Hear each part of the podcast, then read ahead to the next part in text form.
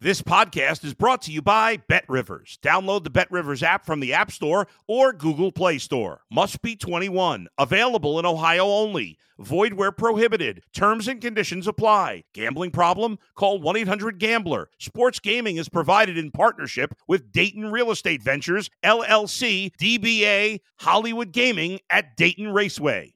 If you're a tennis fan, you'll love Betting Weekly Game Bet Match on the Bet Rivers Network. Whether you're a better or just love tennis, you'll enjoy the in depth analysis each week of the tennis calendar. Subscribe to Game Bet Match today from your favorite podcast provider. It's the Mike Francesa podcast on the Bet Rivers Network. This is not a regular player. This is not a pretty good quarterback. This is an all time great.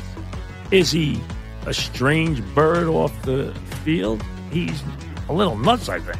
Okay? That's his deal. Is he really weird? Yeah. You don't have to hang out with him. You just have to put on your Jet jersey, go to the stadium, and watch him do his thing which is move the Jets down the field and into the end zone, which is something you have not had in years. Subscribe to the Mike Francesa podcast on Apple, Spotify, or wherever you get your podcast. It's the Mike Missanelli podcast on the Bet Rivers Network.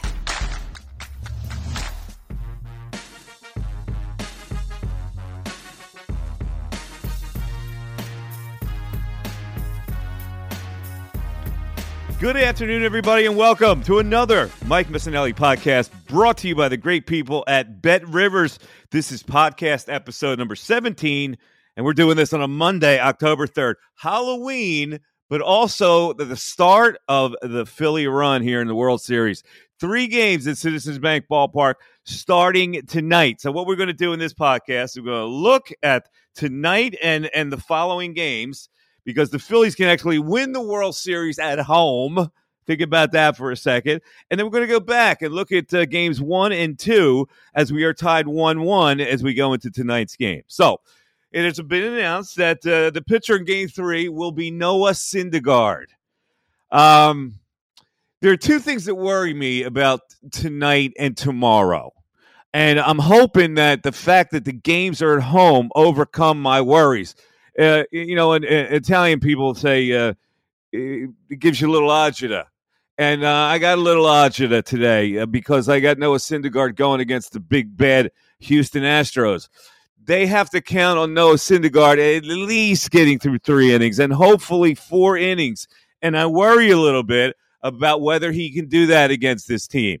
One of the things that makes me worry a lot is that the top of the lineup for the Houston Astros has been awakened a little bit. Altuve had been in a terrible slump, didn't even look like the same hitter, and all of a sudden he flashes in game two, and he got really aggressive against Wheeler, and bang, he gets the double to start the game, and I think that ignited him a little bit. He had three hits in that game, and and he's their engine at the top of the order. When when he was not – uh, hitting, they had to rely on a lot of guys all the way down the lineup. When he hits, it lessens the load on those type of guys. So that's my major worry tonight. It's Syndergaard and Altuve getting awakened. So let's let's look at Syndergaard here, and, and uh, like I, am just not feeling that good about him. And, and, there's probably no reason for me not to feel good about him. He's been okay. He's gotten him through three innings at least in some important starts.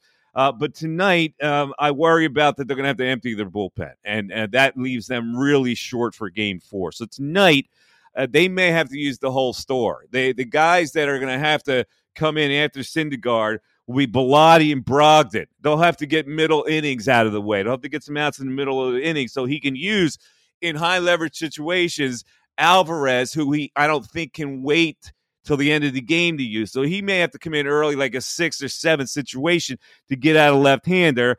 And then uh, you got the, the, the Robertson Dominguez thing, and you might even see Brad Hand, which is a worry of mine, in, in early innings to try to get out a left hander. But if you bring him in to get out a left hander like Alvarez, then you got to deal with Bregman and some right handed hitters, and, and, you, you got Kyle Tucker. So I, hope if you have to use Brad Hand, Brogdon, and Bellatti early, uh, it worries me a little bit for game three. But here's the counterpoint the Phillies are at home. Now, I didn't realize this stat, but the Phillies at Citizen Bank Ballpark in the postseason are 21 and 9. That is the best home field advantage in postseason in history.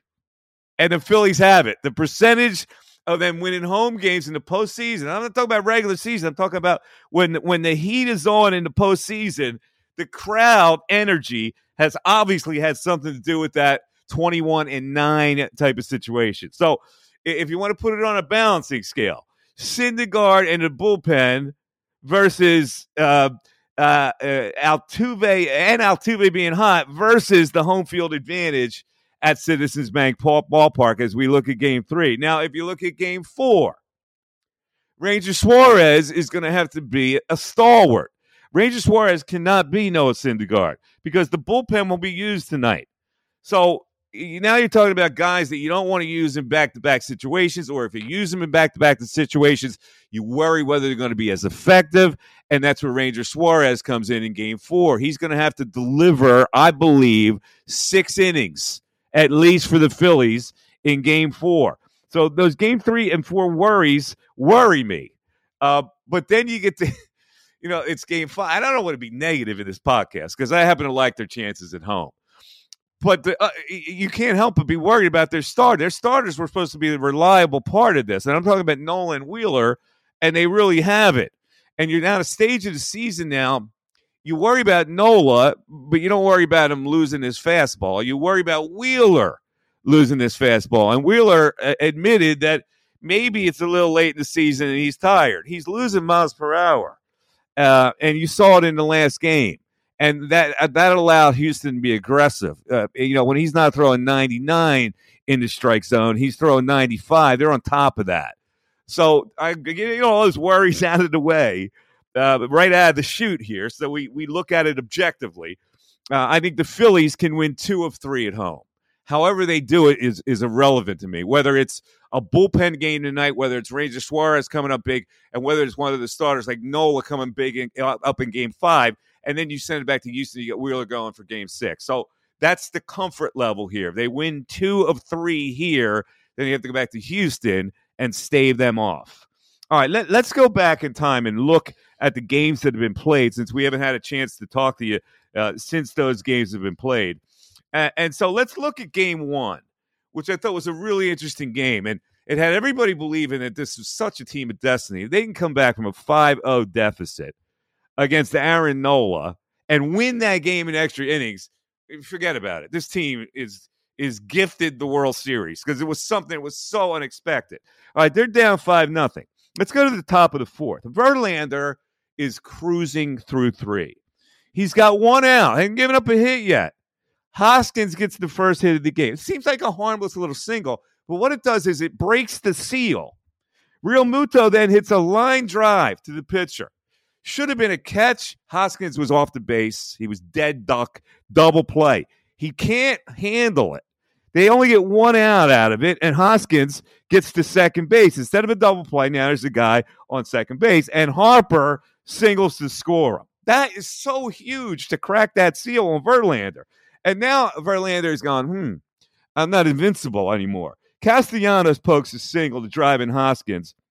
Uh, it's 5 1. First of all, Hoskins doesn't score, I'm sorry, on the single that Harper hits. Hoskins, for some reason, if you look at the play, a lot of people are blaming Dusty Wathan. If you look at the play, it's two outs. Hoskins jogging at third base. I'm going, dude, it's two outs. Get on your horse. But that's why Dusty Wathan had to hold him. I don't think he really busted the third. But Castellanos picks him up.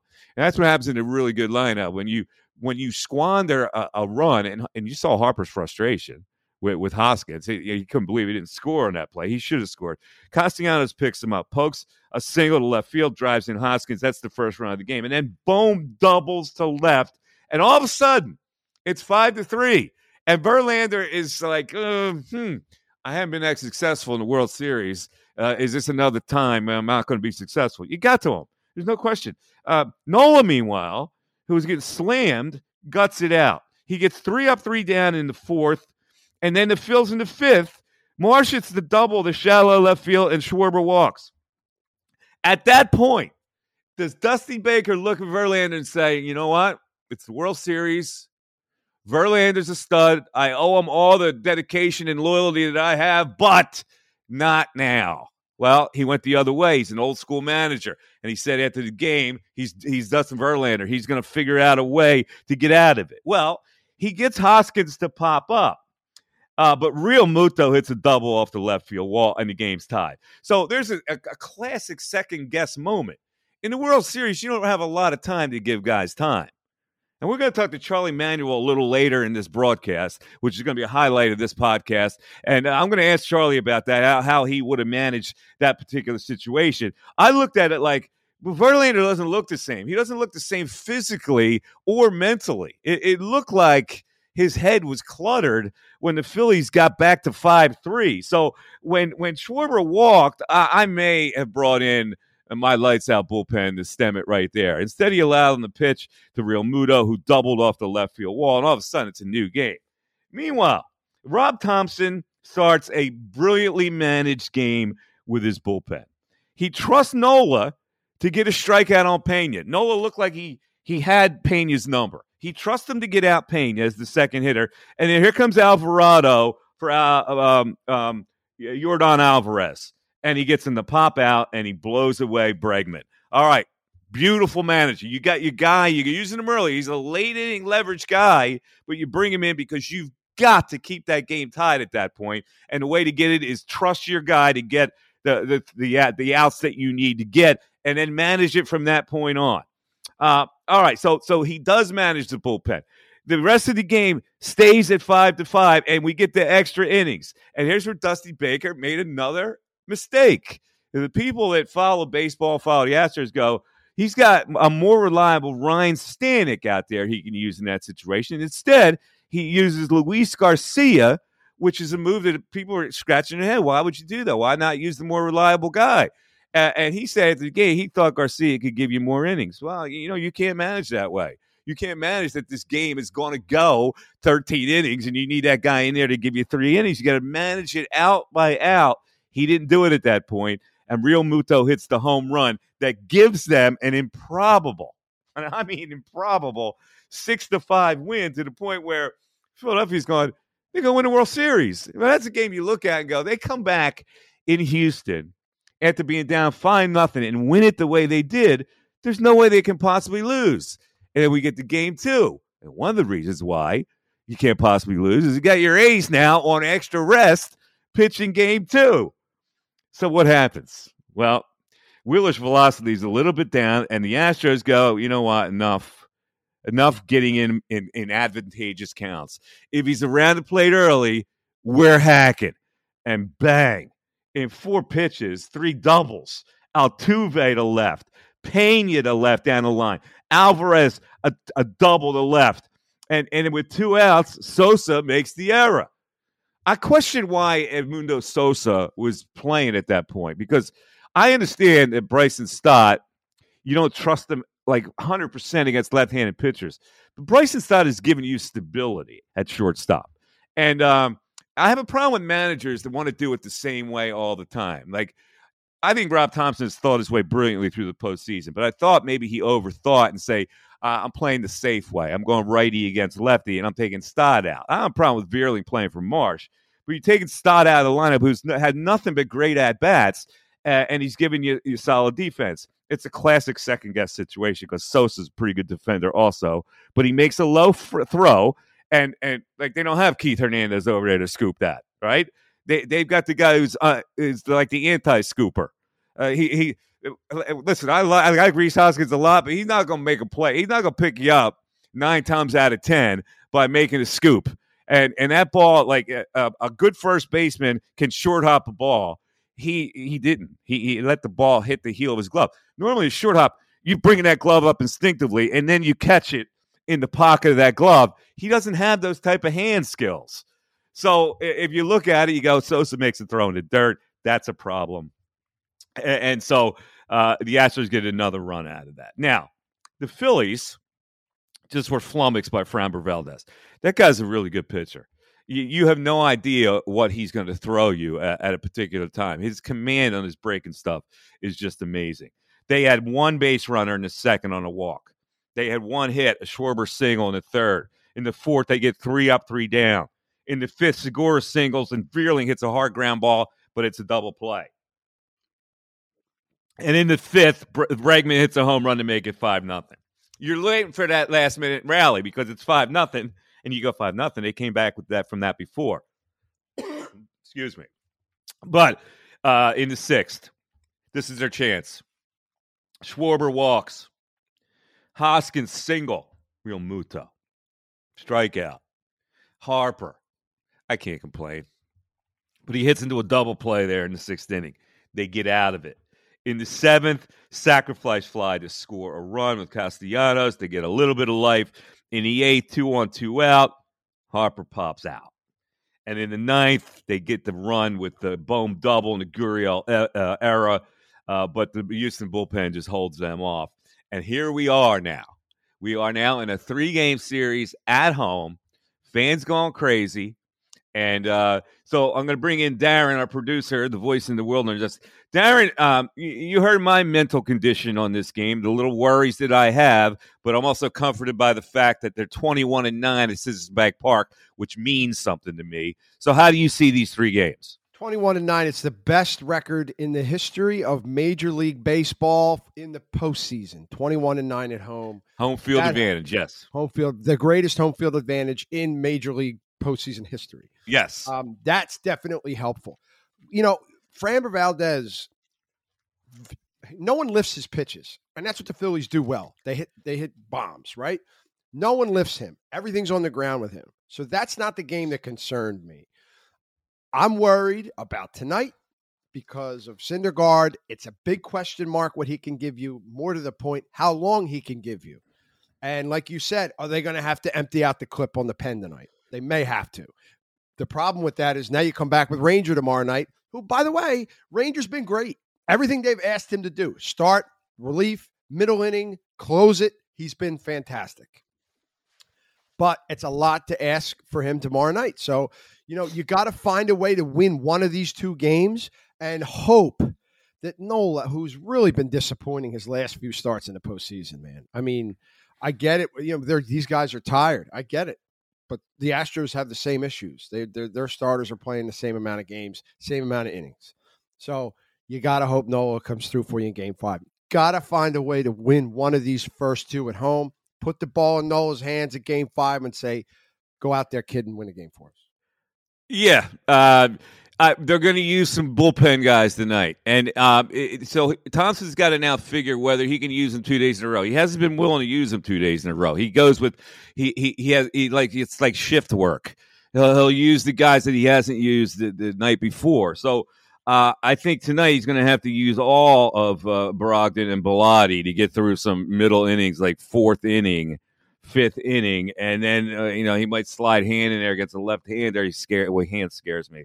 Uh, and then go to your your Bulls at the end, and Alvarez against Robertson. But then what do you do the next night? Because you're going to need some bullpen guys uh, in game uh, four on Tuesday. So does Nick Nelson come into play in that game? See what I'm saying? Unless you're willing to go back to guys that you've used. And if you're Rob Thompson, you go, okay, I have to use these guys two days in a row because Nola's going to give me seven so like the uh, the need to uh, like use those guys three days in a row isn't there. Uh, so I don't know what he's going to do, but he has been reluctant. He's managed the same way of not using guys two days in a row. And it depends how many pitches they have to throw tonight. But tonight they're going to have to throw some pitches, unless Syndergaard flabbergasts me and gets to five, gets through five innings, which I, I don't see happening against this lineup. You say no, Noah's going to give you seven. How confident are you going to give? He's going to give you. Seven? Well, that's as, as you meant the way you manage. Right. You have to go. Okay, I got a guy who can give me seven, so I can't worry. Uh, but the priority has to be that I have to get through game four, and whoever I have to use to get through that game four. The one thing I can count on is that guy could go deep. I can't count on these guys going deep. I can't count on Syndergaard. I can't count on Suarez. So I've got to manage that bullpen that way. So we'll see what happens. And I think my major concern, though, right now is right now, heading into game three, there is no pit. Maybe Ranger Suarez, I have the most confidence in. There's no pitcher right now that I have the utmost confidence in coming in and locking down six, seven innings. Not Noah. No, you, are right, and that's that's a that's a worry because listen, Philly fans looked at this like the givens are that Nolan Wheeler are going to give you what they've been giving you. Uh, now that's in question. So uh, now it's a, it's a matter you got to scramble around to win games more than you, you would have had to. So we'll see what happens. It's game one, game two, game three, right here, Citizens Bank Ballpark. I, am hoping they can take two or three and get it back to Houston, and, and then uh, see what happens from that point on.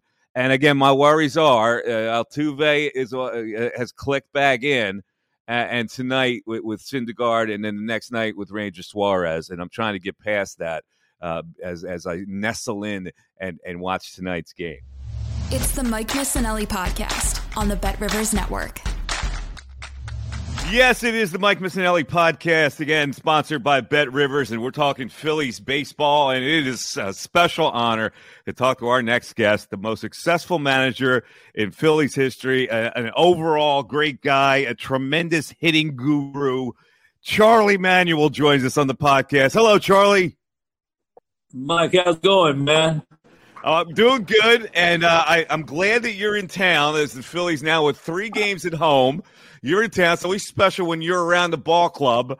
Uh, so, give me right now your your overall view of this series being tied one-one. But you know that plays better than anybody. Uh, it's going to be a frightening scene for the Houston Astros tonight at Citizens Bank Park. How do you see it? I see it. Uh, I uh, actually we're we're in now with with kind of like a series go to three out of best three out of five, and I think if we're at home for three games, and I think that we will have a big home stand, and uh, I think we're gonna we got a chance to win the World Series. I've said that all along. I uh, and I believe that. I believe that uh, our fans tonight's going to definitely play a role in uh, the excitement as far as, and they're to uh, uh, the Astros is going to have some some problems with us with our fans because they send out a lot of energy in our yard, and uh, it's going to be a good game. I look at both lineups. Both lineups are pretty even as far as the hitting goes. Uh, I, I think actually we got a little bit stronger uh, uh, bottom of the order than they do, and I think I think Syndergaard's going to pitch for us tonight, and I think that he's been getting better each time out. I think that he's going to give us anywhere from three to five innings, and, and that's about what they probably expect. All right, let, us let's, let's talk about that energy because I mean, listen, you you've been through it, and uh, I, I, you know, I in in my lifetime that that series that that clincher against uh, uh, Tampa Bay was just uh, an unbelievable energy. But this energy is a uh, has has almost gone to another level. So, like a team like Houston is a savvy team. I mean, they're experienced. They've been in the World Series four or six. How can this energy affect them from your standpoint, from you being in the dugout, hearing that energy? How does it affect the other team? I think Joe Maddon summed it up 08 when I, after the series over, I was talking to him and he said that uh, everything was allowed. He had to get real close to his coach to talk to him. And he said it's hard to it's hard to uh, hear people in a dugout, but at the same time, it's like a just a big roar, Mike. It's hard to explain, really and it just keeps getting louder and louder. And uh, the series with San Diego, the last hands, and oh, I'll tell you something, we were definitely louder than the Houston crowd. And, it, and it's going to play a part in the, the, the thinking, and also I think it uh, some of our fans going to be getting on them. I, you know, like I think they're going to rile them up a little bit. Let, let me let's talk about the pitching uh, matchups right now because uh, if we're being honest with the, the, the Astros probably have a better three four setup starting pitching wise than the Phillies do, and you're going to have to cross your fingers that that Syndergaard can give you these kind of innings, and then you know you're going to have to use your bullpen, and you may have uh, fry that for Game Four. So um, uh, like tonight, if you're managing this game, how are you managing it? Well, I'm trying to. I'm uh, hopefully uh, Syndergaard. Uh, you know, like when the game starts, hopefully he'll give us a strong uh, three to five innings because that basically, you know, like that's what he's been pitching. And uh, he's he's coming off of a uh, he was he was out all last year, and and his starts really mean a whole lot because he gets stretched out each time. I think, and I think tonight he has to go three to five innings for us. And then once we get into our bullpen, and you're right, we we have used our bullpen, but at the same time too, this time of the season, I don't think the other night Thompson uh, uh, uh, let his bullpen get out of hand because of the pitches that Alvarado threw and also Seranthony and those guys.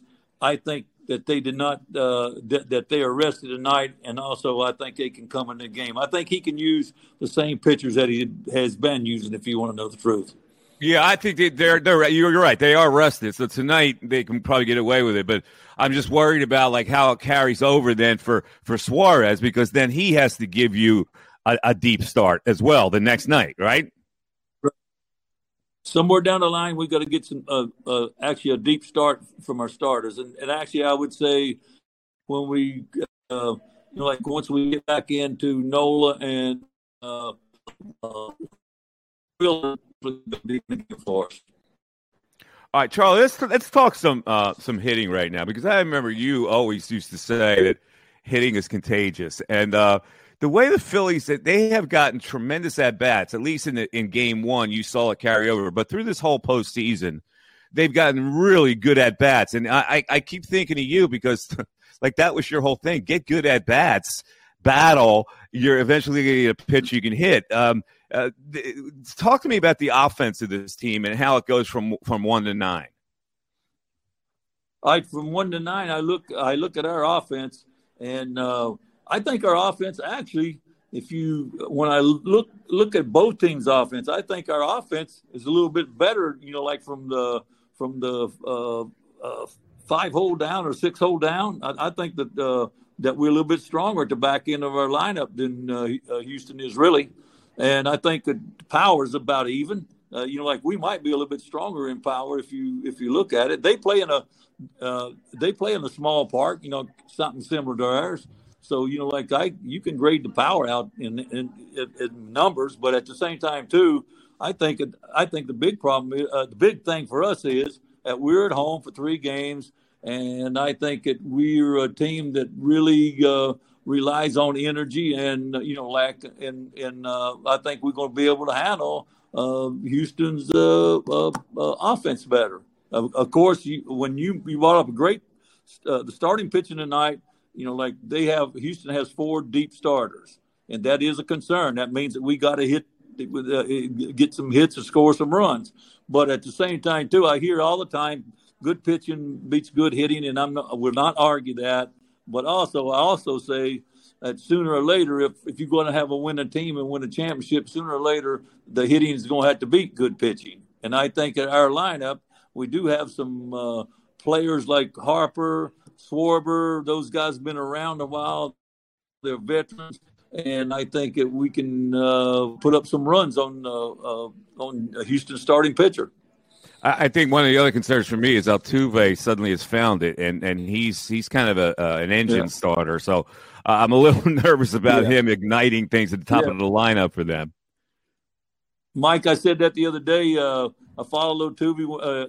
I followed him his whole career, really and he was 0 for 30. He got a couple hits against the Yankees on the last day of the uh, playoffs, and he's starting definitely in the last, first two games he's played. He's definitely swinging a bat better than he was, and he is a force in our lineup when he's on.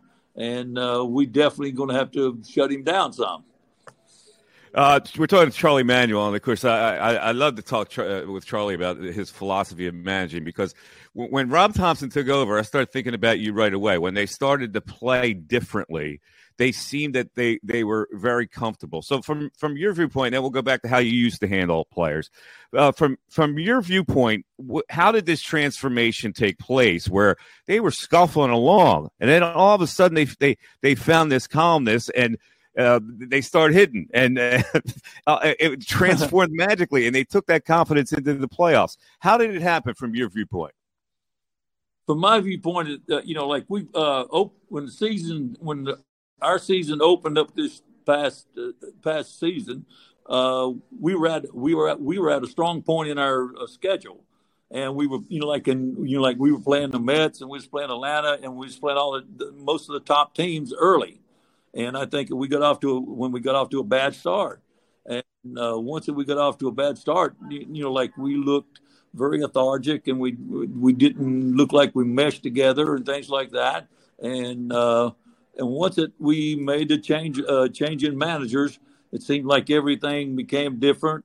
And but in the meantime, also, Mike, I won't leave out. If you notice, the, the last two years we we used up until the start when we started making some moves on our team, we used a lot of players. and we were trying to find, you know, like that that mesh or or, or the team aspect of our uh, of our club. And once it, we got the the All Star break, uh, and and and the young players. I give Robbie Thomson a lot of the credit for the young players because he has not he's been using them correctly. He's not turned one guy loose where he can fail. Our, our, we got some very young players on our team, and the bottom of our lineup hit good definitely while Harper was out. Harper was out, and our team just kind of come together and they and they show a lot of affection for one another and and it looks like they really played good together. And I, I think after All Star break, we really found our, our, our identity as a team, and we looks like we love to play. We got more energy and things like that, and and put that energy in the playoffs. And the fact that we play uh, uh, before a big crowd every night, I think our players react to that. And and and uh, right now, I think that they hot, and uh, you know, like in and and and, and they're going to go all the way through the end of the season that way. I think the playoffs prove it by the record and where they're at. And one and one in Houston, that wasn't all that bad because we at home for three games, and this gives us a good chance to get ahead. Yeah, and uh, I, I think you're right on that point. They stabilized it with the young guys too, because Marsh gave them a defensive stability, and so did Stott. Really, you know, it's almost like you go back to '93 when they when they brought up Kevin Stocker and he gave them some kind of young stability in, in very important positions. Totally agree. I totally agree with you. I, I totally agree with. You. I think once we moved some of the guys off of our team, that we it wasn't like they were bad players, but you know, like we chose to go with the energy and and and and the younger players, and all of a sudden, you know, like the, they really blend together good, and and they complement one another and our and, and I I've always said hitting is contagious, and and in our lineup when we really beating on people this year, we got different guys can be a hero every night, and and, and the bottom of our lineup with some of our young players definitely uh, have done that. I love to talk uh, uh, philosophy of managing with you, and I, I, used to do it a lot. And uh, the beauty of you, and, and this is what I see in Rob Thomson in the transition. The beauty of you was that you weren't afraid to put a boot in somebody's ass uh, from time to time, and you did it with Jimmy. But you uh, gave a, a certain calm to that locker room where every one of those guys believed in themselves and took it out on the field. They they were comfortable in that clubhouse. They were comfortable with them their own selves because I think you made them comfortable. Uh, uh, am I in the, on the right path uh, when it comes to that?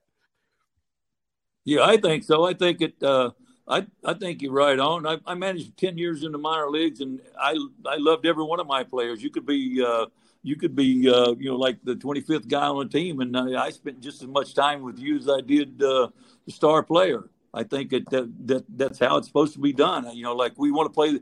I want to try to make each player the best player he possibly can be at the major league level, and and also use his talent, all of his talent like for instance, uh, uh, basically one of the biggest things I think about our team from an offensive standpoint was uh, when I did get the job, we sat and talked, and when I brought Davey Lopes over as one of our uh, base running uh, coaches, he was one of the best in the business. And and when Utley and Rollins and Victorino and Werth you know, like we had a uh, a, a, team that could steal ninety percent of the time and be safe, and and so we can manufacture runs in about every category.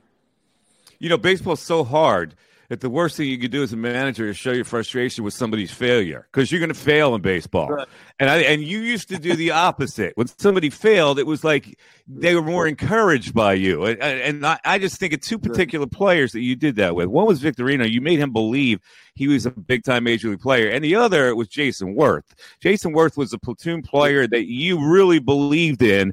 It could be a a, a bona fide major league star caliber player. Right, Mike. I think what you're saying too is kind of kind of like Burrell when I let him hit, and uh, he played a game one day in Houston, and he was 0 for 19 against uh, Clemens, and he had 17 punch outs, and I left him in the 5-0 and played him that day. I walked out on the bench, and Dubee said to me, he said, "Chuck, you sick or what's wrong? What's wrong with you today?" And I said, "What are you talking about?" He says, uh, "You got Burrell in there. Did you see Burrell's numbers?" And I looked at him. I said, "Yeah, I saw his numbers. He's been swinging the bat good." And I said, uh, "This guy can hit Clemens. I said this might be his day. I put him in the lineup. And he had first time up. He had a he had like a ten or twelve pitch at bat. He had a home run, and we was up three to nothing. Yeah, see that, that time was... he hit, we had a base. Go ahead. Now listen, I'm, I'm, gonna go get uh, yeah we'll get to the World Series in a second too. So then second time up when he after he hit the home run, I told Dubee's one for twenty with three RBIs and a homer. The next time up, he hit a bases loaded double and knocked in three more runs and knocked Clemens out of the game. And I told Dubee, I said, uh, two for 20, uh, uh, two for 21, uh, six RBIs, a homer and a double. I said, that'll play. And then in the World Series, usually when I take would take him out for defense and tie games like in a, a seventh or something like that. And I looked there and I said, he has a chance to get another at bat. And I left him in the game. He was 0 17.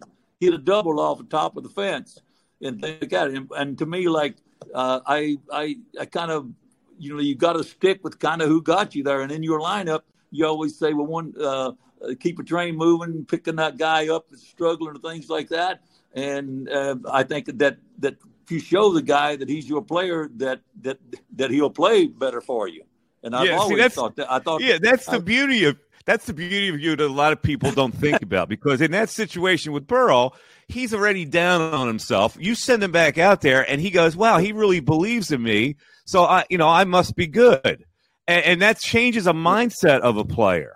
And you were great yeah. at that because you know you didn't let failure trap those guys. You just sent them back out and said, "You're a good hitter. I don't care that you're 0 for 17," and that means such the the world to a player. Right, exactly. Uh, you know, like uh, another one it was Jenkins. When I hit Jenkins, I had everybody telling me, "Oh, we just need to get a guy on base." You know, in the World Series and the, uh, the like the final game of the World Series when the game resumed and we started in the bottom of the sixth inning, I led Jenkins off. He was in the pitcher's spot, and he and I led Jenkins off and I had people telling me, "Oh, we just need somebody to get on base," and blah blah blah. And I studied when I thought about ball four, the guy that they were running out there, and when he starts a game, you know, he always threw a lot of fastballs low, and also and and try to get his rhythm and stuff in the game. And I thought to myself, well, if he does that, I want Jenkins hitting because he's a low fastball hitter. And then you know, like uh, when he goes up there and he, uh, but they're telling me, oh, we need somebody to get on base. And I, I, I thought I told him in the dugout, I said, well, first of all, Jenkins can hit a double, he can hit a single, he can hit a home run. And I said he's not going to steal a base. I said, but he's capable, and, and I said he's a good hitter. And I used to, I've seen him play his whole career. So I told Jenkins about ten more the game he was hitting. Why? yeah, I mean, it's, it's really it's because simple. he was not ready to hit yeah, yeah. I mean, it's simple, but it's brilliant because James is thinking, "Wow, he's put me in this spot. Uh, he eh, he must believe in me, so therefore I believe in me." And it's such a little nuance exactly. with guys because it's so right. mental baseball. When you get you get a bat in your hand, you climb in there. Uh, it's just brilliant the way you kind of you I handle all that thing. Yeah, you know, Mike, I used to always want uh, com- to be competitive, and I think it's sticking to sticking to my lineup and my guys. I think that's very important. And let's look at it this way. But at the same time, you could beat guys out on my team. I've heard general managers stand up in a meeting and go and to say, "Hey, our team is set," and all this. And I used to come right behind them and say, "Hey, our team is not set." I said, if, if you get a chance to play and you play the best you can, and things like that, you can beat somebody out. And I think, it, I mean, those things like that always work for me. And I always, what I believed in, I stood for it.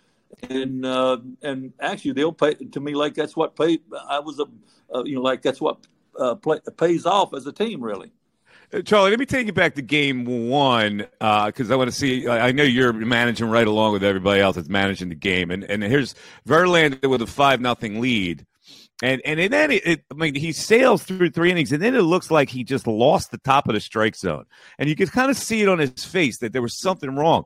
And uh, I'm curious to know whether you would have pulled the trigger on a guy, or like Dusty said after the game that uh, he's Justin Verlander. I owed him that, but but to me in a World Series, you don't have time to owe anybody anybody anything. So I was curious to know how you would have handled that situation with Verlander you know, that's real. I understand what Dusty said. You know what? For me to sit here and tell you how I would handle it, I don't know because if, if it popped up and you know, like in the way I'm looking at him, I I would not let my heart stand in the way of winning the game, and so therefore I might have uh, hey I might have took him out there. I don't know. I know this. I would have respect for him because uh, who he is as a pitcher and, and his things that he's accomplished in his career. But at the same time, too, I want to win that game. And uh, it, I, I, think it uh, uh, Verlander, like you said, I, he was definitely having trouble, definitely in the top of the strike zone, and he was throwing the ball in the middle of the plate. So therefore, you know, like when you look at that, there comes a time, especially in a playoff games where you you definitely got to make a move if you uh, uh, don't want to pay for it later. Really, yeah, you can't wait. It, uh, you, you, don't have time to wait in a short series, especially exactly. in the World Series. Right, right. I want to win that game, and I want to have I, want to have my best players on the field, and I want to have my best pitcher in the game too. So, but so to Charlie Manuel. Charlie, you, go ahead, Mike. I think I think uh, Verlander definitely uh, he he lost control of, of command and control of the strike zone, and also too, you know, like I think that he uh, kind of got a little tired and stuff. I think that he, you, you know, sometime uh, Charlie uh, Finley, uh, uh, Chuck Finley used to tell me sometime. He says, uh, "Sometime mentally, I get m- mental to uh, fatigue," and he says, "Sometime I and I won't have thrown very many pitches." And he used to say, "When I put my left, my right arm on my knee, he says that's that's time for you to start watching me." and things like that. And he's and basically he's telling me when I got my arm on my knee, you can come and get me. so I used to every time he put his arm on his knee, I'd come and get him. Really, and but, but, you know those are things that, that you kind of go on along. But you're gonna the moves that you make in a game, you got to be ahead of the game, and you try to think ahead of the game, and really, and uh, and and things will work out for you. Thomson had really handled his relievers good. You know, like in the game we won the other day. Uh, you know, like I thought early and things like that. He he made he made some really uh, good moves, and at the same time too, you know, we were kind of struggling at the end, but but uh, uh, we were fortunate, to, you know, like to get out of it, and uh, and you know, like that's that's kind of how you play the game. But yeah, now, I mean, listen, he playoff uh, baseball. It,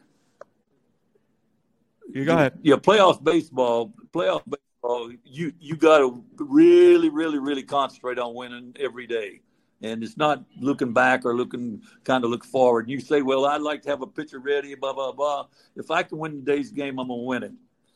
And yeah, know, like, I think I was, he, uh, uh, that's why. Hey, Mike, I don't know if you remember or not, but when I was a manager too, the uh, the guy in the, at the back end of the bullpen, it depended on how many pitches he threw in every outing, but he he could go anywhere from four to five times in, a, in days in a row. Nowadays, you know, like if a guy goes two days, I mean, you like they want to you know, like they want to make the, the, you know, like they don't want to use him because they want to rest him.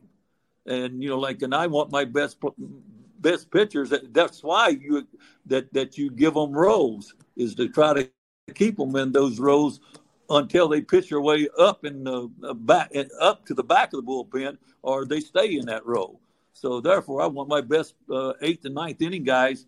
Uh, you know, like I want them out there. So in spring training, I would stretch them out as far as throwing pitches they would be uh, stretched out to throw at, at least uh, two innings or something like that. And so, and and and you can keep your bullpen, you know, organized.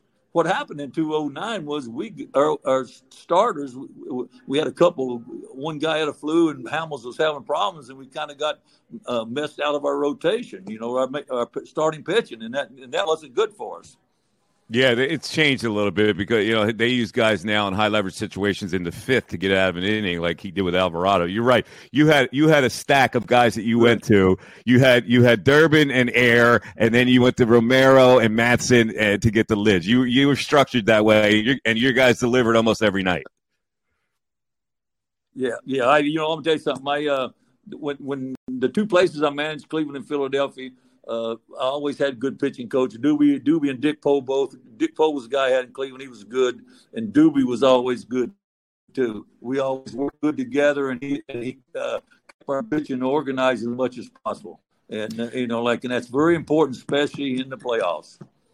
Charlie, let's go back to when you joined the Phillies. Uh, this is very interesting to me. They bring you in as a special assistant to the president, and you're in the organization. And a lot of people at the time said, well, Charlie being there is going to be a big lure to get Jim Thome as a free agent. And that's sort of the way it turned out. If you could take me back and, and explain how that all transpired for you.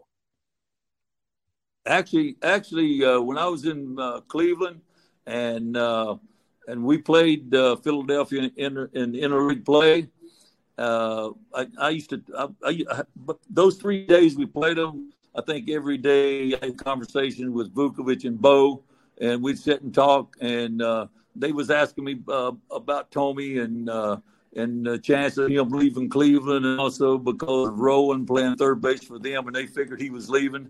Uh, and uh, and you're like, and uh, it seemed to me like that that they wanted, you know, a top notch hitter to if, if they had to replace Rolen at third base.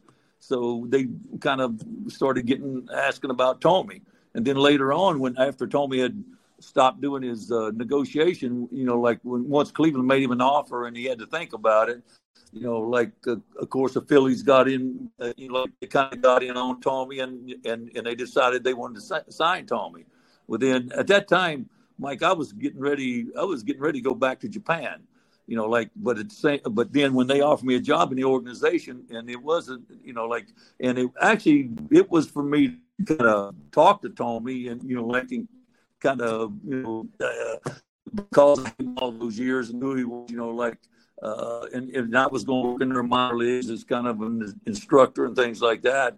You know, like that's that's kind of what brought me over here. But at the same time, too, you know, like I just uh, uh, when I got the job, I was, you know, that's the only job I ever had. Uh, uh, uh, that was the only job I ever got a, you know, like a, a, a, a review, of interview on, and uh, as a manager. And so, you know, like, uh, you know, like it was, it was, I, I had, a, I had two interviews and I got the job. And, you know, like, and, and to me, like it, giving me the job was definitely not, you know, like it wasn't definitely set in stone. I think that I, uh, I think I got that job, you know, like through my interview and also uh, my uh, uh, uh, my my time I spent in the game and everything. You know, like where I'd been and what I and what I'd accomplished. Yeah, it was the first time you didn't wear you weren't wearing a baseball uniform to the office for a while, right? exactly. Right. Yeah, yeah, just, we had to wear a sport coat for the first time in your life to come in come into the office. All right, so, so, so right. talk to me talk to hey, me about Thome. Hey, Hey, go, go you, ahead. You know who bought me my first? Hey, you know who bought me my first sport coat? Billy Martin. No. The day I made it, the day I made the Twins team, I got on the plane and I didn't have a sport coat. And he come back and he got mad because everybody's supposed to wear a coat and tie. And and actually, I did not have a sport coat. And first time we went to Cleveland, he sent me to a place called Harry Winrath's, and he bought me two suits of clothes and a sport coat. Who was this again? Who? Who did that? Billy Martin. Oh, Billy, Billy Martin. Martin. Oh, that's awesome. Uh, all right, so let, tell me what was so special about Thome, because obviously you had a bond. It was like father son almost. What was so special? What what resonated uh, to you about him? Because uh, he was with me when he first signed. If people would have seen Jimmy when he first signed, you know, like he was, uh, you know, he was real kind of backward like guy and he was, you know, he didn't say much. And uh, and when I saw him hit, actually back in the, when I first saw him, he used to hit everything to left field, and he, you know, like in uh, he led Double A baseball one year in, in, in uh, batting average and uh, hitting in the league. And and he hit mostly 85% of the time he hit the ball to left field. He didn't never get into his stand. And uh, I was around him all those years. You know, like he he played for me you know, uh, in minor leagues. Most of, most of his career was spent with me in the minor leagues, and uh, I was around him in instructional league and everything. Spent a lot of time with him, and he worked hard. He really, really hit a lot, and even even he don't know how much he hit. And uh, and he uh, he was a good student, and also he really impressed me about him was the way the ball come off his bat and you know, like uh, what impresses me about Harper is the ball sound when he leaves his bat. You know, like, and uh, I think Harper can be even a better hitter than what he is right now, and he's pretty good. but at the same time too, the way the ball comes off his bat, I think he's got bigger years left for us.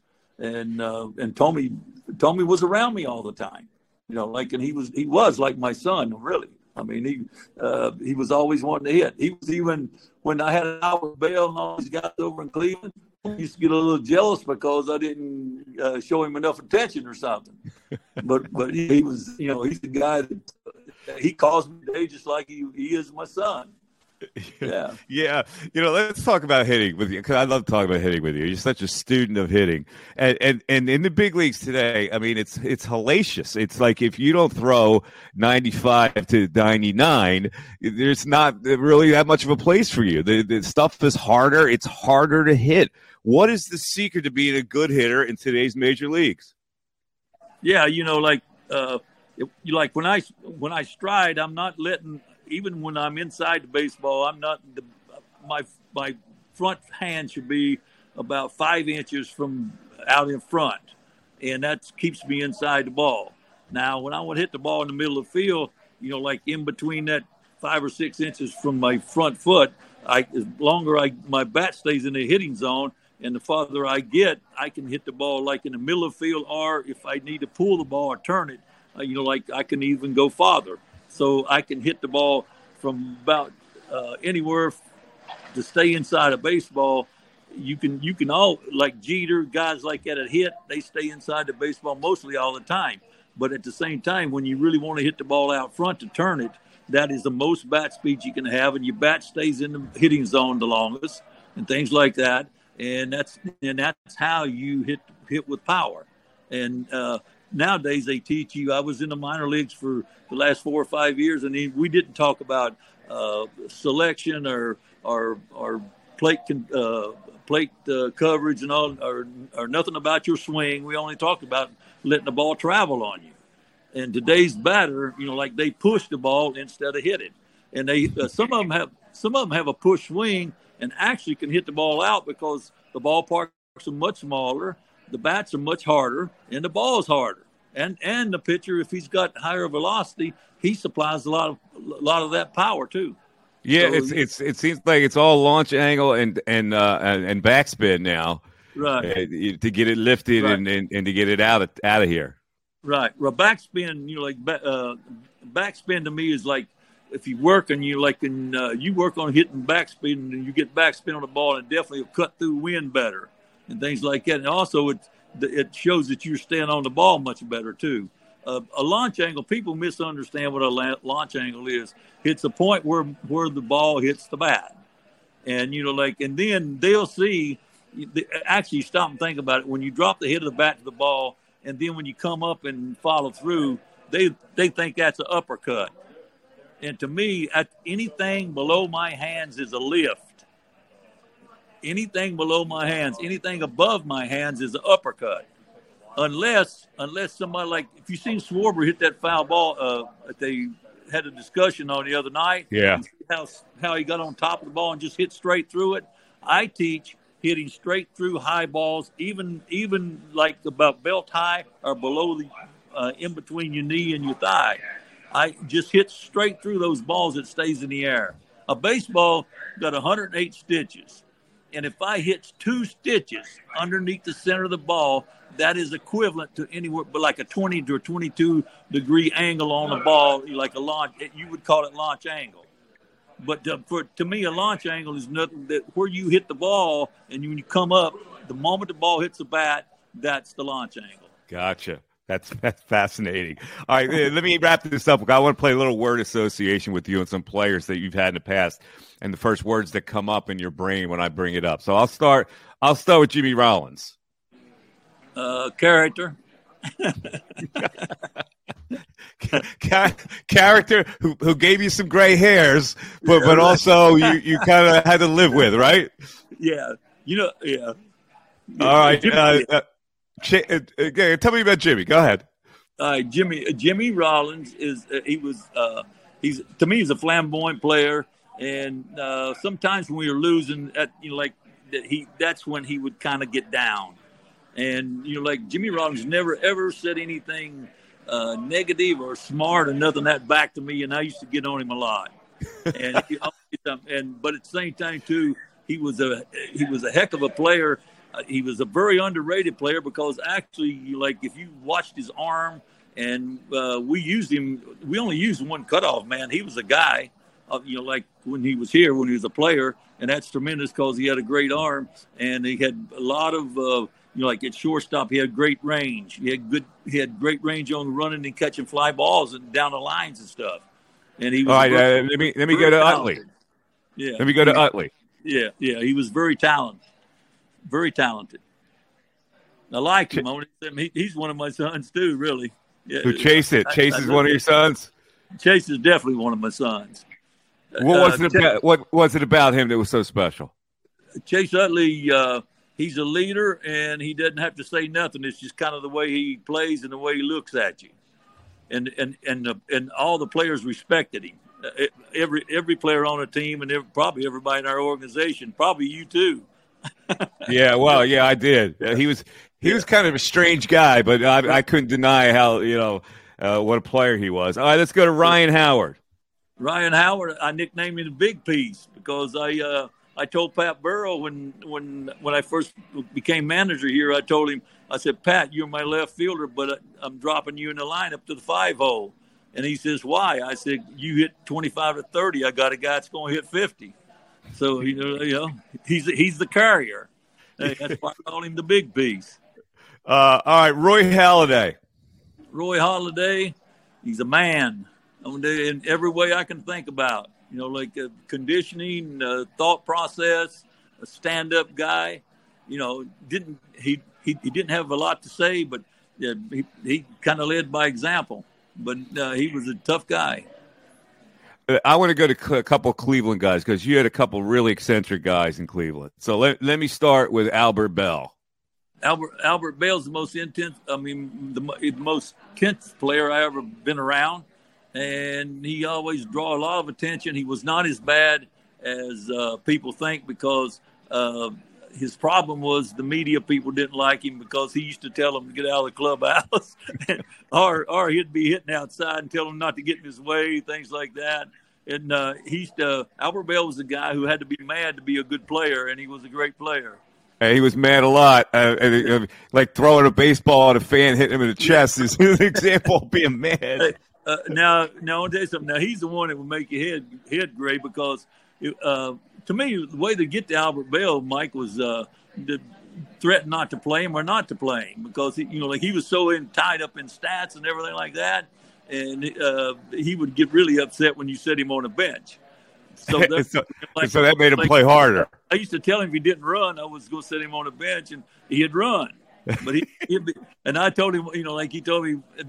I remember one day getting an argument with him. He told me, "I don't want to run," and I said, "Would would just think how much you hate me and run, okay?"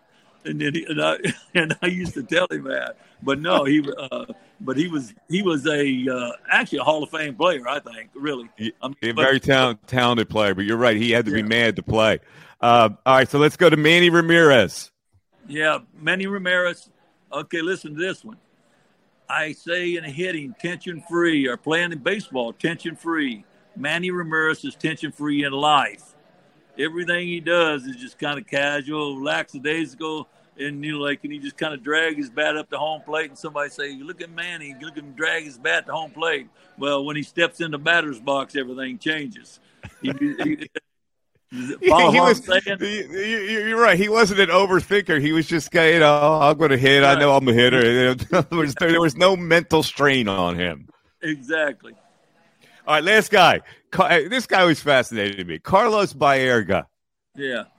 You know what? Uh, kind of a sad story because when uh, when I had him, you know, like he he used to put up Hall of Fame numbers, and you know, like and, and later on, you know, like uh, you know, he you know, like he you know, like he kind of got in trouble with meds and saying like things like that, and he kind of burned himself out, and he got to he got to the place where it definitely affected his play, and uh, and he he had to he you know like he kind of he kind of went he kind of went south real quick and, and, and, when he was he was he was headed for the Hall of Fame, and definitely kind of uh, you know like uh, from from what happened to him, you know, like he lost that status. He knocked yeah. around years, and he never was that same hitter that he was before. He was a yeah. He, was a he, boy, he, was, He was a really good hitter early in his career.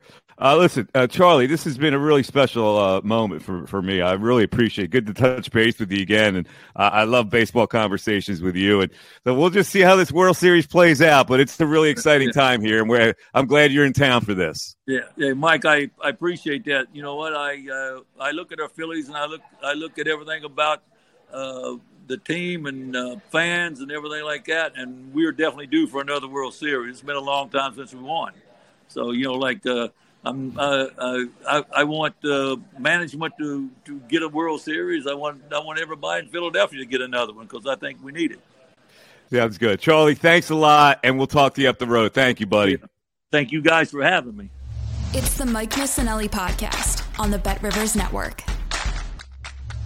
All right, let's talk about the forgotten team in this city. And of course, thanks to Charlie Manuel for joining us. I a delightful time talking to Charlie. I always love talking to Charlie about hitting and baseball and things like that. But the Philadelphia Eagles, ladies and gentlemen, are 7 and 0. Now, I want to start out by asking producer Darren a trivia question. Um, there have only been two quarterbacks in Eagles history that have been able to start the season 9 and 0. Now, I, I bring this to you because – they're likely to win their next two games, and we'll talk about that a little later. Can you tell me who those quarterbacks are that have already done it, or are you including Jalen in that nine? And that with those no, no, he no. I'm not talking about Jalen last year. Home. I'm talking about in a season. All right, in to start season, the season nine, nine oh. and oh, two quarterbacks. I'm going to go Norm Van Brocklin, the Dutchman. Am I right? The Dutchman is correct. At 1960, my dog is named and, after him, by the way. People think he's named. I know. Me. That's why I brought it up because your dog is Dutch, Dutch, that Dutchman. Uh, all right, and uh, and and who's the other guy? Steve Van Buren. He was a running back. Come on, man. I mean, oh, not Van Buren. No, not Van Buren. Oh, um, oh, oh yeah got to be long time ago. No, no, no, no. It was modern times. How, how, quickly we forget how how we don't give this man any credit whatsoever. Come on, man. Don't tell me Jaworski. No, it's not Jaworski. Uh, no, see, this is great. The best quarterback in history of Wait, the Eagles. Don't tell me McNabb. I thought McNabb was seven and zero, oh, and then they lost. McNabb in two thousand and three started the season. They were seven and zero oh and lost to Pittsburgh. Nine and zero. The graphic was on the television. Ah, uh, you sure? The graphic was on. I thought they lost that seventh game to Pittsburgh. The, gra- the graphic was on the television last night. That's right. that's where I got it from. But that's beside the point. Let's talk about the Eagles. Forget about that that little record.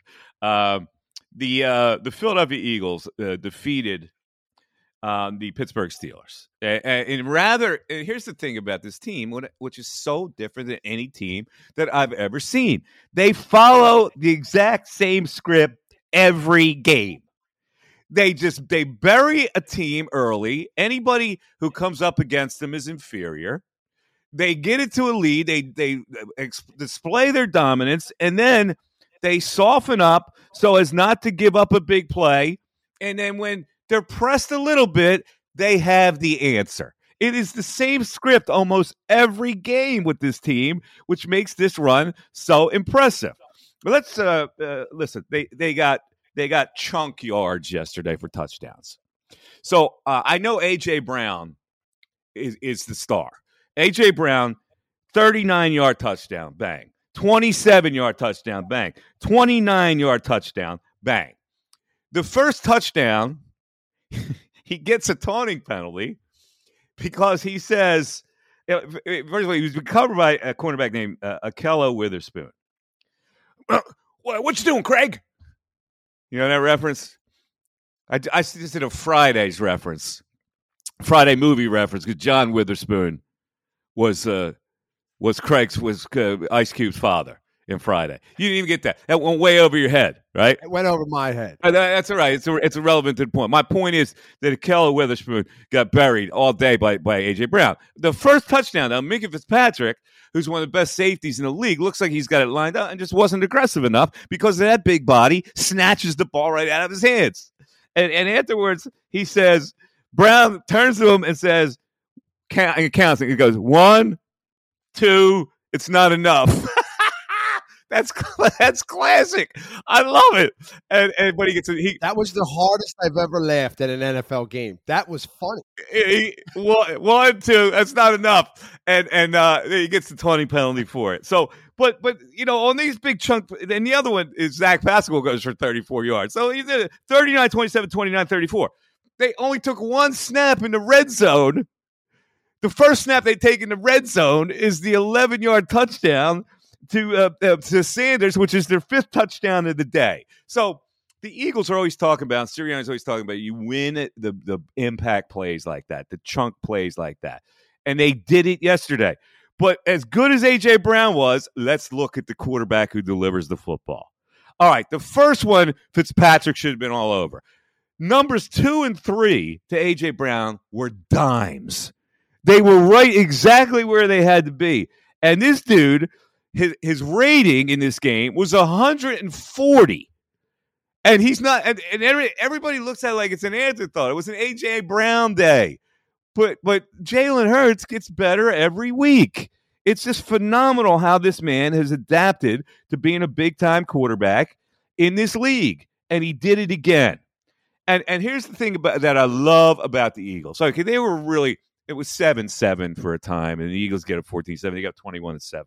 When it's 28 to 13, the Steelers are making a mini run. They get the field goal, make it 28-13. They get the Eagles to punt. And then the Steelers are driving a little bit. And you're looking at it, all right, here's the second half thing again. They're driving. They get to the Eagles 36. Here comes the strip sack. Hargrave makes a, a great play. The Eagles recover. And then, bam, two plays, two plays gets him in the end zone.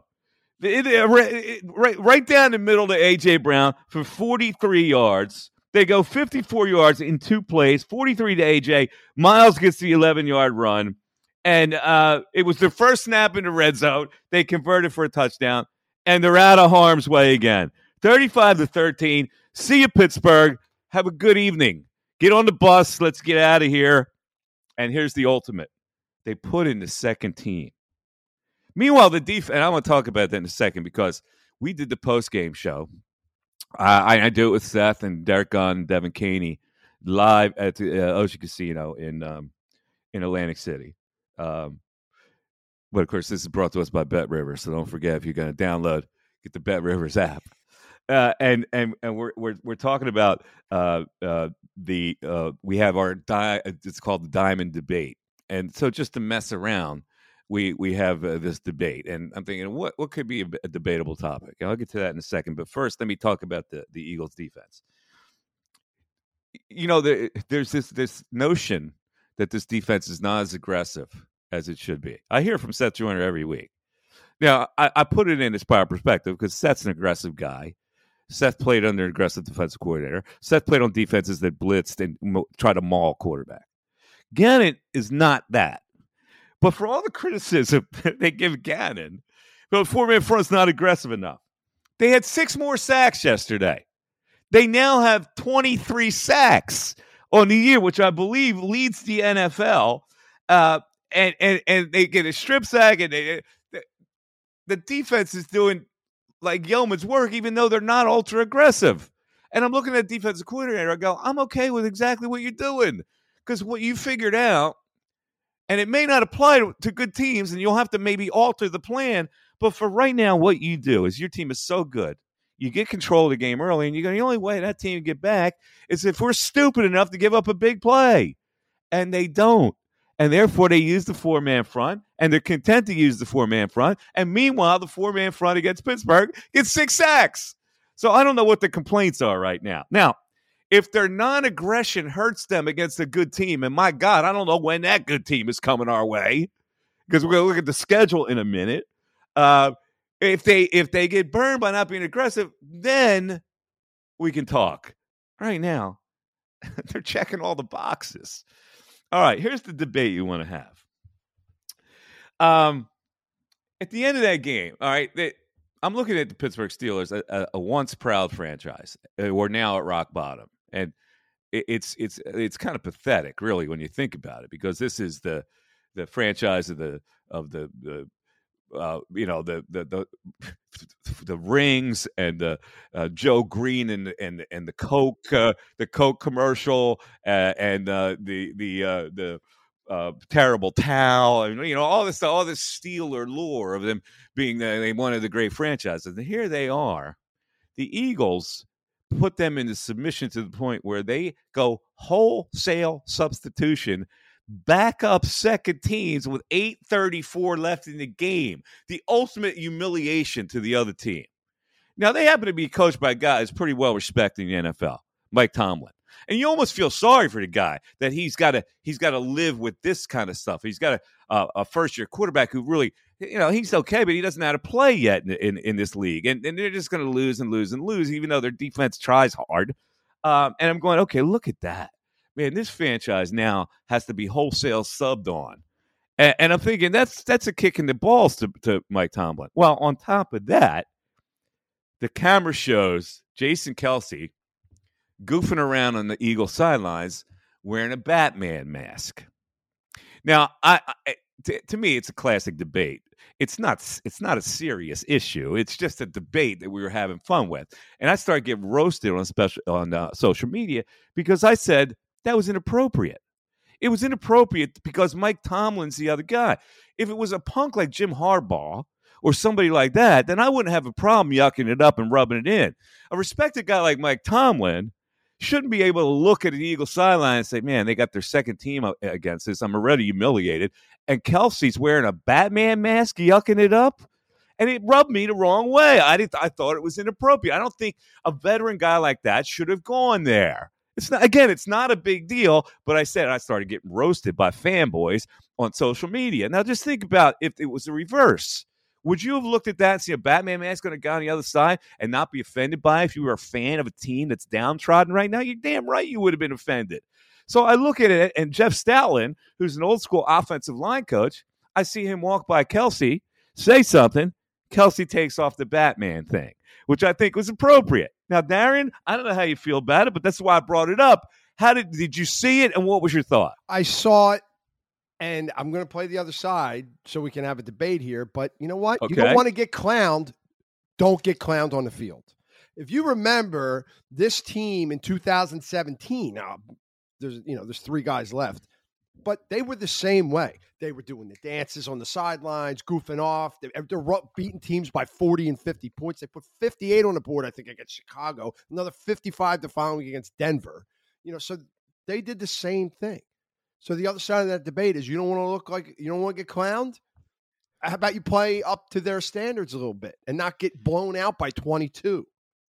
Yeah, but they can't play up to the standards. They're clearly uh, in a rebuilding mode. So that's an impossible task you're asking them. They're not a good team. And and Tomlin, I think, deserves a little more respect than that. That's all I'm saying. Listen, I don't want to get down on an Eagle player. I know Eagle fans go, "What are you talking about, Mike? You're overreacting." I'm just looking at it take yourself outside the body of an Eagle fan and look at the circumstances as either appropriate or in- inappropriate. This is the NFL. These guys are professionals, and I get it. I don't have a problem with taunting on the field. Those players are going to war against each other. I don't think a coach should be subject, especially a, a respected coach like Mike Tomlin, should be subject to that. I just don't. I th- I thought it was inappropriate that he would. And people go, "It's Halloween." I don't. Well, really? Is it Halloween? You're giving out candy on the sidelines on the Sunday afternoon? Halloween's tonight. It wasn't Halloween. I'm not losing any sleep over the Steeler franchise in a down year. I mean, I, I kind of enjoying it a little bit, to be honest with you. That's a, that's what I'm saying. I, I just saw. I thought it was a bad move. I'm not. I hate. I hate their fans. I get. I hate their fans. I hate that franchise. I'm enjoying them. That's because you're you're you're playing you're playing fanboy now, and you're saying that's that franchise has had enough success, so screw them. But that's not really the issue. The issue is not screw them. The issue is the act itself. Pittsburgh.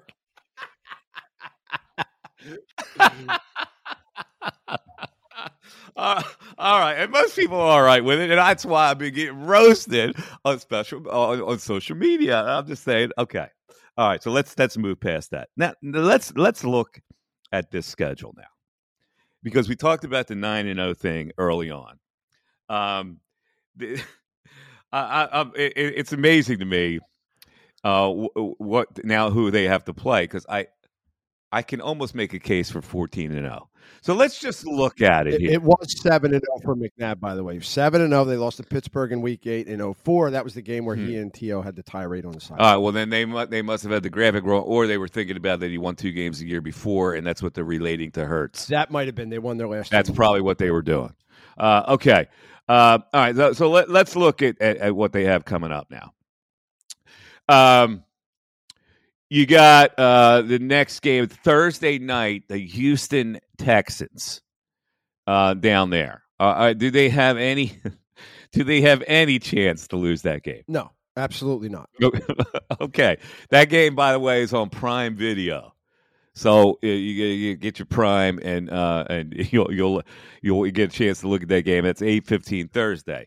The the Eagles are in a situation where it's a really quick turnaround for them. I don't know when they're going to get to Houston, uh, but it also sets up a beautiful weekend for any Philly fans who uh, hopefully the the World Series. get- Well, hopefully it doesn't, but if it does, well, you this would be a fan lifetime experience. You go down.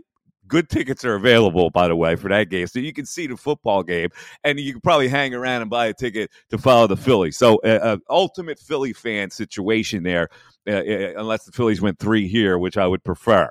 Uh, the Commanders, the Commanders pulled one out of their ear yesterday with Taylor Heinicke, uh, and that is uh, an eight fifteen Monday night game. They don't lose that either, do they? Zero chance they lose that. okay. Zero. That's a home game, by the way. So now that's nine and zero, and now they go to No. Indianapolis. The Colts have given up. They're using Sam Ehlinger as their quarterback at Indianapolis on a Sunday afternoon. How you feel about that? I'm pretty sure the Texans beat them 20 to nothing at some point this year, if I remember correctly. Less than zero chance they lose that game. Okay, so now we're talking. We've reached double digits at ten and zero. Now let's look at the other grouping of the next three games. Green Bay has fallen apart. They stink. Now they're going to probably make a move that make a trade to get somebody in here. They're awful right now, and that's a Sunday night game, and and it's at home. See, that could be that could be a loss because they're injured now. They could be healthy. And now you're getting to the point in the season where some teams are going to need the game. Eagles aren't going to need the game. That could be. I mean, look, you're you're facing right, Aaron it's, Rodgers. listen, it's Green Bay. It's still Aaron Rodgers. It's a possibility, but the Eagles are going to be a healthy favorite in that game. and on paper, that's probably their toughest game remaining. Maybe Dallas. Okay, but it's home. And now Tennessee the following week. Tennessee's now, uh, listen, Jordan Davis is hurt, and that's a shame because he's going to miss like four to six weeks with a high ankle sprain. So, Derrick Henry, who had like 700 yards on Sunday, is going to get the ball 35 times in that game. But they're still not going to lose that game, are they? That is that game at Tennessee. No. Oh. Home. All right, so One o'clock on a like Sunday. the Titans team. First of all, they're well coached. They play smash mouth ball, defense, running game. That's the type of team that could beat the Eagles. Okay. All right, so I'm going to say I'm going to say that's their first loss. Okay. So they'll beat Green They Bay, beat Green Bay, come back to and that's 11 and 0. They lose to Tennessee. yeah. That's, That's, their first loss, 11 and 1. because of the way they play ball. I mean, if that's the All right, and then here comes everybody. Oh, you gotta watch this team. You gotta watch that team. They lose to Seattle, the Giants. So they're at the Giants in that game. Are you telling me that the Eagles are gonna lose two in a row? no, they they they outclassed the Giants this year. All right, that's twelve and one now, and I'll stop there because I don't even want to go any further. At worst, twelve and one through thirteen games. You're at, at, that- at that point, your MVP, your runaway MVP is Hurts in the league. Regardless Okay. of schedule, the team's 12 and 1. He I thought Sunday was his best game as a professional. His touchdown pass, those three all three passes to Brown were absolute dimes. I I Mhm. didn't think I'll be honest with you. I didn't know if he had that kind of game in him until Sunday. Uh-huh. And that Okay. really took me to the next level with him for the first time. All right. So that's about all we'll talk about in this podcast, except uh, I like, like take a, a little parting shot. Um, th- there's a new TV show that well, it's not new. It's second season. I don't know if you watched the first season, uh, but uh, it got all kinds of Emmy awards, and it was really uh, it was really funny and and poignant and very entertaining. And it was The White Lotus. Did you watch The White Lotus on HBO? Um, I watched a little bit of it because I'm a big Alexandra Daddario fan. She was season Oh, she one. she's she's she's a beautiful uh, one of the most underrated beautiful women going right now. The, she's num- numero. I mean, if I I I totally agree with you. Dark hair, blue eyes. right there. Yes. Uh, all right. So you didn't watch the whole series. No, it was no. pretty good. It was pretty solid. So they've come back with season two. It's not the same thing except for one character comes back. That eccentric woman. Uh, forget her name. Jennifer Girl, Coolidge. The, chick Stifler's mom. Yes, yeah, Jennifer Coolidge. Jennifer She's Coolidge. the only returning cast member. And now they're in Sicily at another White Lotus hotel. Uh, and I watched the first episode. Sunday was the first episode. Christopher Moltisanti is in it Michael Imperioli. as as one of the guests. yes. That's all I will tell you. But if you're Italian, it's got the beautiful Italian, a lot of Italian, younger Italian girls speaking Italian, and it's in Sicily, and it's a beautiful romantic thing going on. And the first episode, I gave it a thumbs up, so I'm, I'm in on that series. All right, so I just want to recommend for people that saw the first one or didn't see the first one, got a lot of Emmys. I think you'd be entertained by this, by the, the juxtaposition of all these eccentric guests that kind of congregate in this hotel and spend some time there. All right. That'll do it for today's podcast. Uh, we appreciate everybody listening. Again, this is podcast number 17. And I want to thank the great people BetRivers for being behind this podcast. We're getting great reviews on the podcast. We're getting a lot of new listeners. So tell your friends and neighbors that you can find this podcast on any podcast network. People get flummoxed when I say podcast. How do I get it? All you got to do, the most the simplest form is you go to Google like you do every day and you type in something. If you type in the Mike Missanelli podcast on Google, boom, it pops up. But if you're used to getting podcasts, you get it on Spotify, you get it on Apple iTunes, you get it on Amazon, you get it on Google, wherever you get your podcast. You get the Mike Missanelli podcast. That's what it's called. We have a lot of fun, and we're trying to do one every day to follow this World Series. So thanks for listening to this one. Let's go, Phillies. We'll be back at you tomorrow with a review of game one. Have a great rest of the afternoon. Mike Missanelli, Darren, I'm out. Thanks for listening. Thanks for listening to the Mike Missanelli podcast on the BetRivers Network.